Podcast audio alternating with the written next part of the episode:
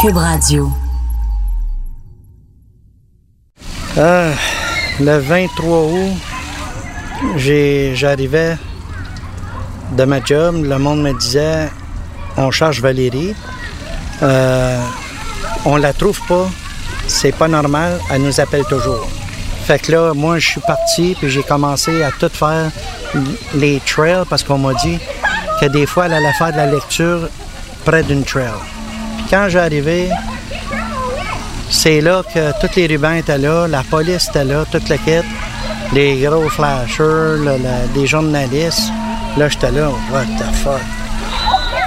Là, mon cousin me regarde, je pense qu'elle est plus là, man.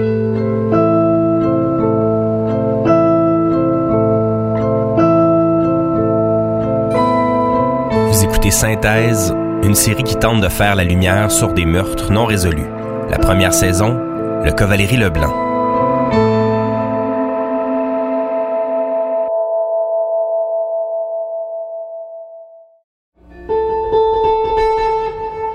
Quand notre équipe a commencé à s'intéresser à l'histoire de Valérie Leblanc, tout ce qu'on lisait avait rapport aux circonstances atroces dans lesquelles le corps a été retrouvé. Dans le dernier épisode, on a parlé amplement des rumeurs qui circulaient à propos du meurtre. Ça a fait en sorte que le cas Valérie Leblanc est presque devenu une légende urbaine en Outaouais. Au-delà des rumeurs et des reportages, il y a une famille qui a encore la difficulté à faire son deuil parce que le meurtrier court toujours. On est allé à la rencontre de la famille Leblanc pour savoir comment ils ont vécu la tragédie.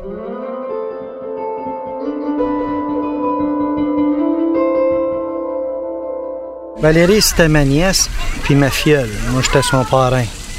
À toutes les fois qu'elle venait à la maison, venir faire un tour chez moi, chez mon frère à côté, on passait du temps ensemble parce qu'elle aimait la musique et j'aimais la musique et euh, on était très proches. Lui, c'est Yves Leblanc, le parrain de Valérie. Yves a été très important dans la vie de sa filleule. Pour nous, c'était un personnage clé dans l'histoire parce qu'il a été très présent quand Valérie est morte, tout en se faisant discret en public. C'était pas lui qui rencontrait les journalistes ou qui posait les questions dans les points de presse de la police. C'était plutôt la grand-mère de Valérie, Huguette Leblanc, qui était la figure publique de la famille. On y reviendra plus tard. Yves Leblanc s'est rendu au cégep le 23 août 2011, comme on l'a entendu au début de l'épisode. C'est lui qui a identifié le corps de sa filleule le soir du drame. On a cherché des témoignages ou des entrevues qu'aurait accordé Yves, mais on n'a rien trouvé. On a donc fait des démarches pour le convaincre de prendre la parole pour la première fois en public. Yves a finalement accepté de nous rencontrer selon une condition. Il était plus à l'aise qu'on se voit dans un lieu public, soit un Tim Hortons ou un parc. Nos discussions avaient lieu pendant une canicule, alors on s'est donné rendez-vous dehors, dans un parc à Gatineau. On a commencé notre discussion en parlant de Valérie. Mes souvenirs de Valérie, c'est qu'elle avait un grand cœur. Elle aimait le monde. Elle aimait être entourée de monde. Elle aimait aider le monde. Puis elle était ouverte à tout ce qui est positif. Elle aidait les, les gens, puis elle partageait, puis elle écrivait, puis euh, elle donnait des textes. Puis il y a des adultes qui étaient tellement touchés que ça, c'est- ils traînent encore ça aujourd'hui, puis en parlent encore. Ah ouais, elle était très agile, très intelligente. Elle était bonne dans les études. euh, elle réussissait dans tout. Dans tout. Elle lâchait pas. C'était Valérie, une vraie lumière. En arrivant dans le parc, je dois avouer que j'étais un peu mal à l'aise de venir parler au parrain d'une jeune fille sauvagement assassinée alors qu'on était entouré d'enfants qui jouaient dans l'eau. Mais quand Yves a commencé à me parler de la bonté et de l'innocence de sa filleule, le contexte a pris une toute autre dimension. C'est ça aussi qui est frappant. Valérie n'était pas une adolescente troublée. Valérie a toujours appelé.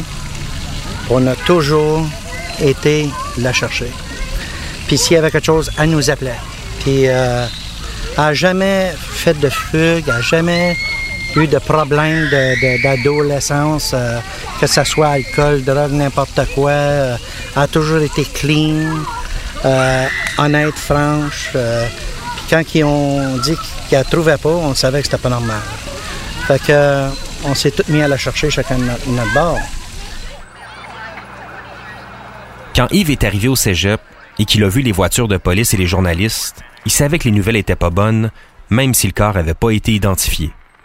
Yves a décrit de quoi avait l'air sa filleule, et avec la description, les enquêteurs ont confirmé que la victime était bel et bien Valérie Leblanc.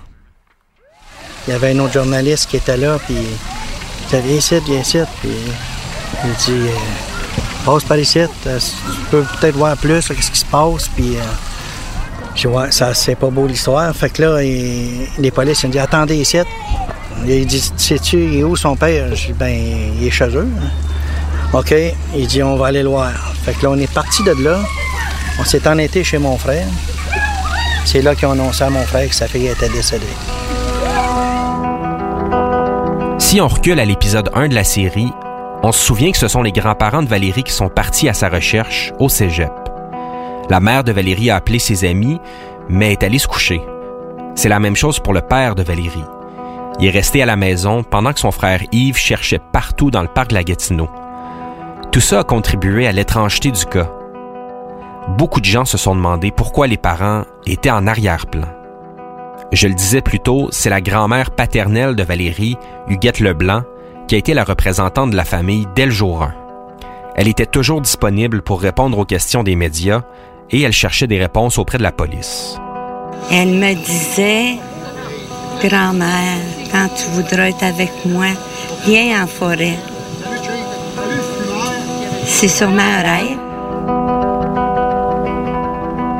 Malheureusement, Huguette est décédée en 2016.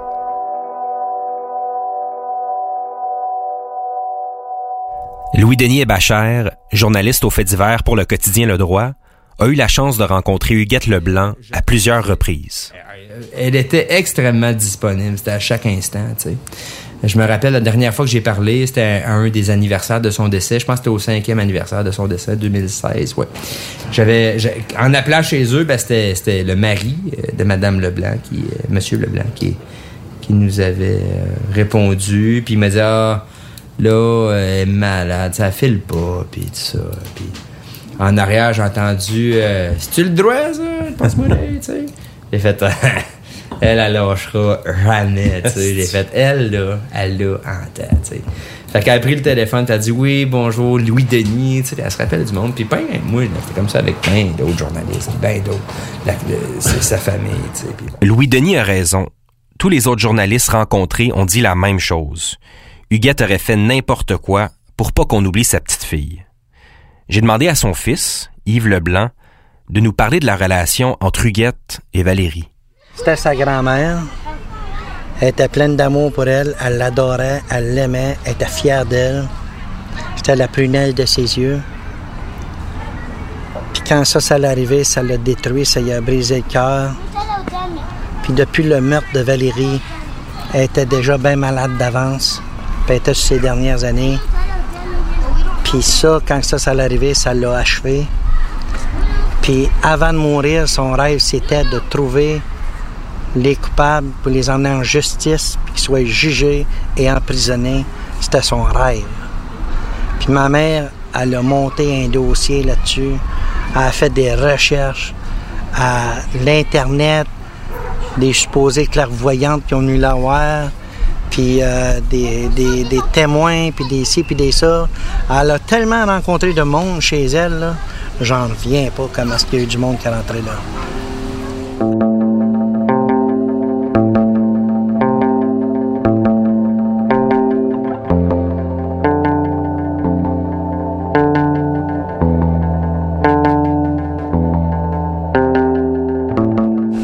S'est passé comment avec la police après ça? Est-ce que, le, le, soir même, ils vous ont pas reparlé, mais est-ce que le lendemain matin, est-ce qu'ils ont fait des appels à la famille? Est-ce qu'ils ont essayé d'avoir des témoignages? Les policiers, ils ont fait le tour. Ils ont fait le tour de, la famille, de mon frère, ma mère, mon père. Euh, ils n'ont pas venu moi à moi. Ils n'ont pas été voir mon frère Daniel. Euh, les proches de Valérie. Ils ont fait le tour, les amis proches. Puis c'est à peu près tout.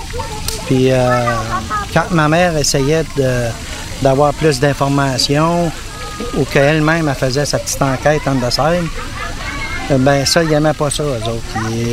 Puis euh, ça les achalait. Puis ma mère, c'est pareil comme ça l'arrêtait dans deux jambes. Fait que, puis ils nous donnaient pas plus d'informations qu'il fallait. On était tenus dans le noir. Puis là, ça va faire bientôt sept ans. Puis ils nous ont jamais appelés, là. Ils nous donnent pas d'informations.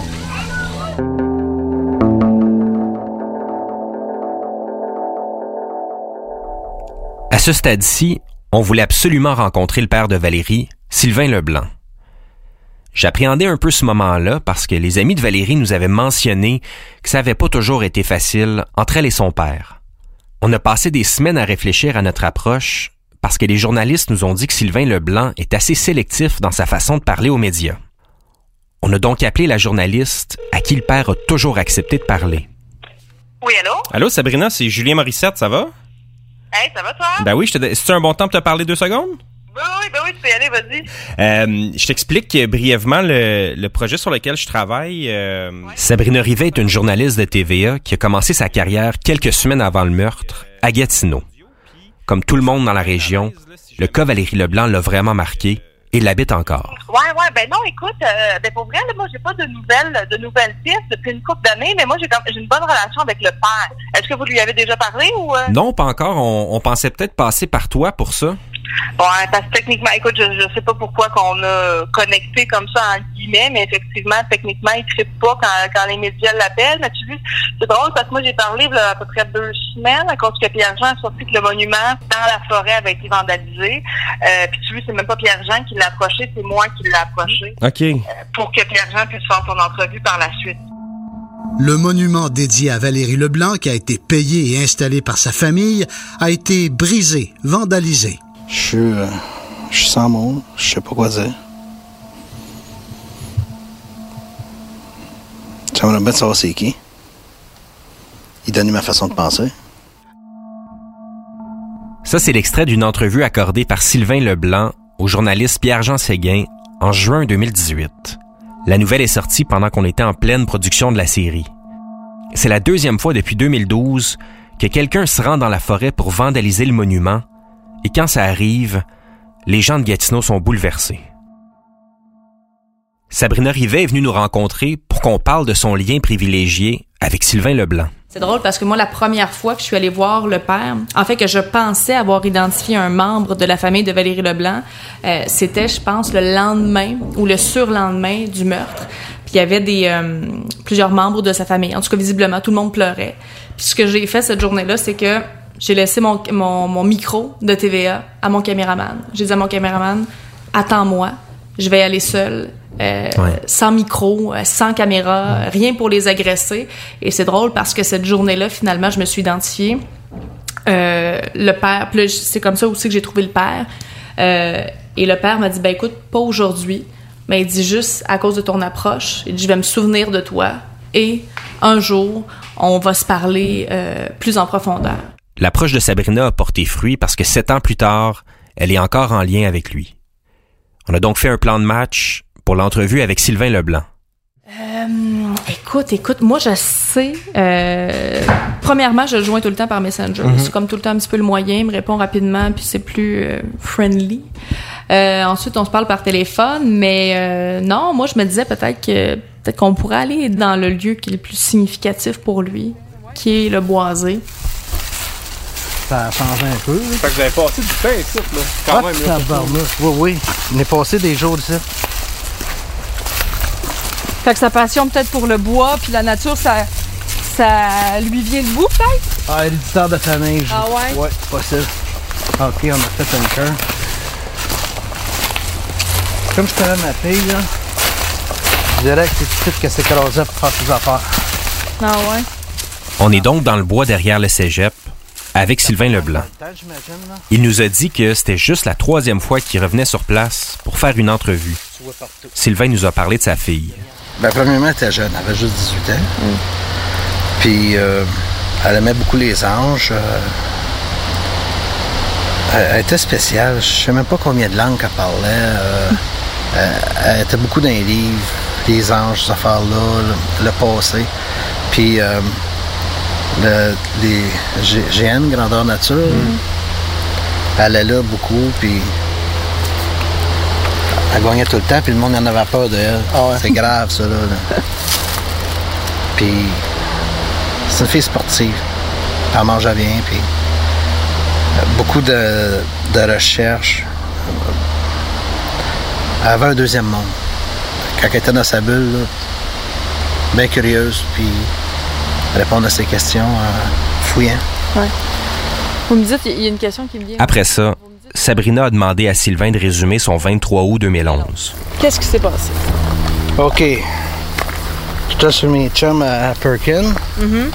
Pour les éditeurs qui connaissent pas la région, Perkins, c'est environ 30 km du cégep de l'Outaouais. On était couché pas mal tard. Ça fait qu'en revenant le lendemain, euh, matin assez tard, euh, proche de midi, je suis arrêté chez une de mes amies à Perkin. Là, après ça, je me suis rendu chez nous. Là, Val m'a appelé. Elle vient me chercher. Ah, Val, donne-moi une heure, s'il vous plaît. Faut- je veux juste me reposer un petit peu, puis je vais y aller après. Ah, papa, viens me chercher, en tout cas. Je dis, je vais y aller dans, dans à peu près une heure. Fait que Il était quelle heure? À ce moment-là? Il était midi à près? je sais pas, j'étais pu, écrasé dans mon lit. Fait que là, ben, that's it. On s'est jamais reparlé.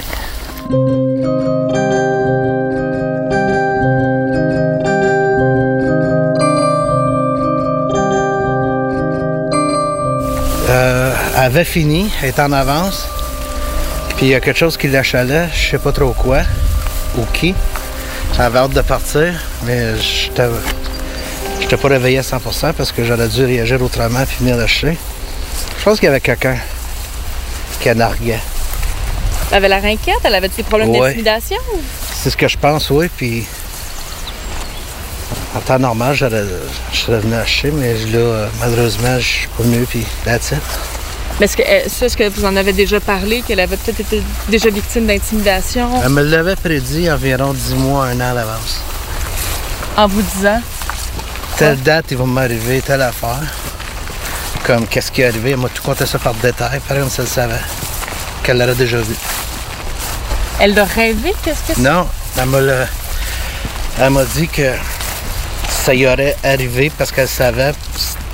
Si elle l'a rêvé, peut-être, là, mais je pense pas. hein. C'est ce qu'elle m'a dit. L'année prochaine, il va m'arriver ça, ça, ça, ça.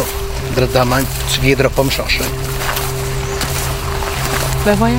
Puis, that's it, c'est ça qui est arrivé. Cet aspect-là de l'histoire donne froid dans le dos. Après coup, Sylvain nous a dit que la police lui avait reproché de dire des choses comme ça. Selon eux, ça aidait vraiment pas l'enquête. Mais on a essayé d'être rationnel et de penser que c'était juste une lubie du père de Valérie. Mais on a fait le saut quand on a rencontré Daniel Soucy. Donc, euh, Daniel, si vous voulez vous présenter, nous dire euh, votre titre ou votre relation par rapport euh, à Valérie. J'étais l'ancienne, euh, la dernière euh, employeur de Valérie. Puis à un moment donné, elle était dans ma voiture avec ma fille la plus vieille. Les deux avaient le même âge, s'entendaient vraiment super bien. Et puis, euh, on, euh, ils jasaient ensemble. Et puis, Valérie a dit, moi, en tout cas, la pire chose qui pourrait m'arriver dans la vie, c'est de mourir assassinée, violée puis assassinée. Là, j'ai dit, ben voyons donc, les filles, on est à Gatineau, OK? Puis ces affaires-là, ça arrive pas. Parler d'autres choses, franchement, vous êtes vraiment démoralisantes. La mère de Valérie avait dit la même chose le soir du meurtre. On est à Gatineau, pas dans une grande ville. Il y a rien de grave qui peut arriver. Quand on a fait l'entrevue avec Daniel Soucy, j'ai eu une impression de déjà vu. En lui parlant, je me suis rendu compte que j'étais assis dans la même pièce où la dernière photo de Valérie avait été prise la veille de sa mort. Le 22 août 2011, Daniel Soucy organisait un barbecue avec tous ses employés. Daniel a une entreprise d'animation de fêtes d'enfants à Gatineau. Un boulot de rêve pour Valérie qui aime incarner des personnages comme une pirate ou une agente des services secrets. Valérie travaillait pour Daniel depuis quelques mois seulement et elle avait vraiment hâte de rencontrer les autres employés au barbecue annuel. Notre famille, là, même mon mari, la trouvait, là, trouvait cute. Puis, euh, la, la veille de son assassinat, OK, j'avais fait un barbecue d'employés. Je fais ça chaque année à Noël, barbecue d'été. Puis Valérie était venue. Bon, premièrement, là, pour cette party-là, c'est que Valérie arrêtait pas de me dire quand est-ce qu'on fait le barbecue, je veux rencontrer tout le reste de la gang. On était une grosse gang, là, plus qu'une vingtaine, puis tout ça. Fait qu'elle dit quand est-ce qu'on fait le barbecue, Daniel, elle me harcelait avec ça. Puis ça s'est donné que le barbecue, c'était le 22 août. OK? Le, le, le, le, veille, fait que est venue. Mais autant qu'elle avait hâte, elle me texte, puis elle me dit finalement, Daniel, je peux pas venir. J'ai trouvé ça vraiment weird. J'ai dit, hey yo, c'est parce que tu m'as à chalet, t'as besoin de te présenter. Tu sais, on se parlait de même. J'étais comme vraiment quasiment une relation de mère fille avec elle. Elle dit, OK, OK. Elle dit, je vais arriver en Bessic. OK? Bon, ben, j'ai dit, c'est bon. Mais j'ai t'as besoin de venir. Puis elle est arrivée tard. Puis euh, c'est ça qui m'a surpris parce que, tu sais, elle, voulait- elle avait tellement hâte de rencontrer Blanche-Neige, Cendrillon, toute la gang que ça m'a surpris qu'elle arrive tard. C'est sa première, euh, première journée de cégep, je pense, le 22. Fait que, euh, elle est arrivée tard, puis elle avait son bicycle. Puis là, il fallait qu'elle reparte de bonne heure parce qu'elle avait quelque chose le lendemain matin au cégep, il fallait qu'elle soit là tôt. Puis là, j'ai dit à mon chum, Minou, veux-tu aller reconduire Valérie? Fait qu'il est allé la reconduire chez elle parce qu'on laisse pas une petite fille marcher ou se promener en bicycle en, soirée toute seule. Tu sais. fait que une bonne chance que sa mère l'a vu le lendemain matin parce que ça aurait été le dernier à la voir. Ça m'a frappé qu'elle, qui avait si hâte de venir, arrive tard, puis doit repartir plus bonheur. Il y a quelque chose, OK, qui est arrivé cette journée-là à Valérie qui l'a bouleversée.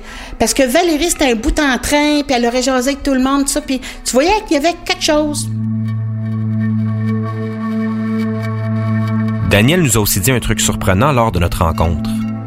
À ce point-ci de nos recherches, la majorité des gens disaient que c'est Jérôme qui a mis un terme à sa relation avec Valérie le jour du meurtre. Mais Daniel Soucy, que plusieurs ont identifié comme la confidente de Valérie, a une autre version de l'histoire.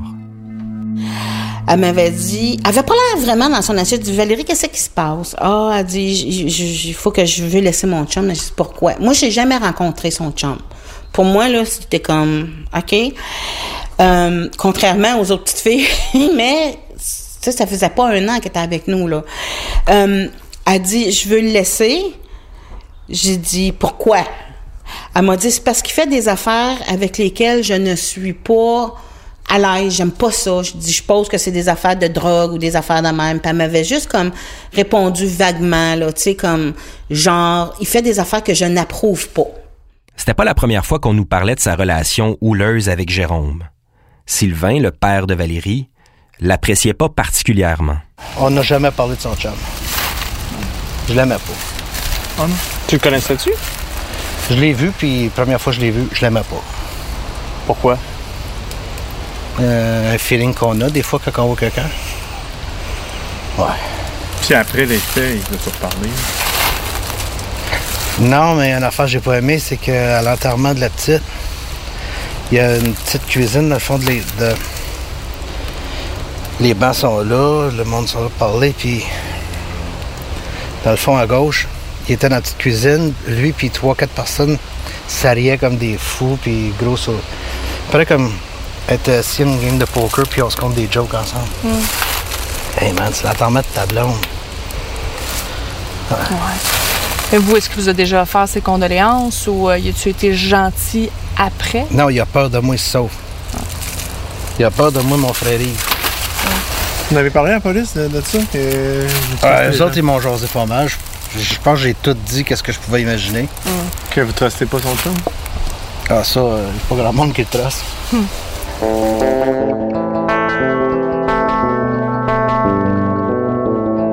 Dans le prochain épisode de Synthèse, on essaie de convaincre Jérôme de faire une première entrevue sur la mort de Valérie Leblanc. Il répondra peut-être même pas.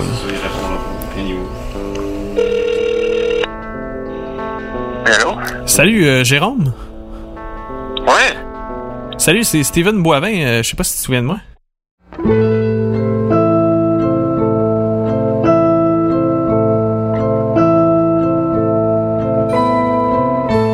Synthèse est une série produite par Transistor Media en collaboration avec Cube Radio. À la réalisation, Stephen Boivin et moi, Julien Morissette. Journaliste à la recherche, Olivier Charbonneau. Adjointe à la réalisation, Marie-Hélène Frenette-Assad. La musique est de Francis Faubert, l'habillage sonore est signé Stephen Boivin et Julien Morissette. Si vous avez des informations sur le cas Valérie Leblanc, n'hésitez pas à communiquer avec nous à l'adresse info à commercial transistor.media.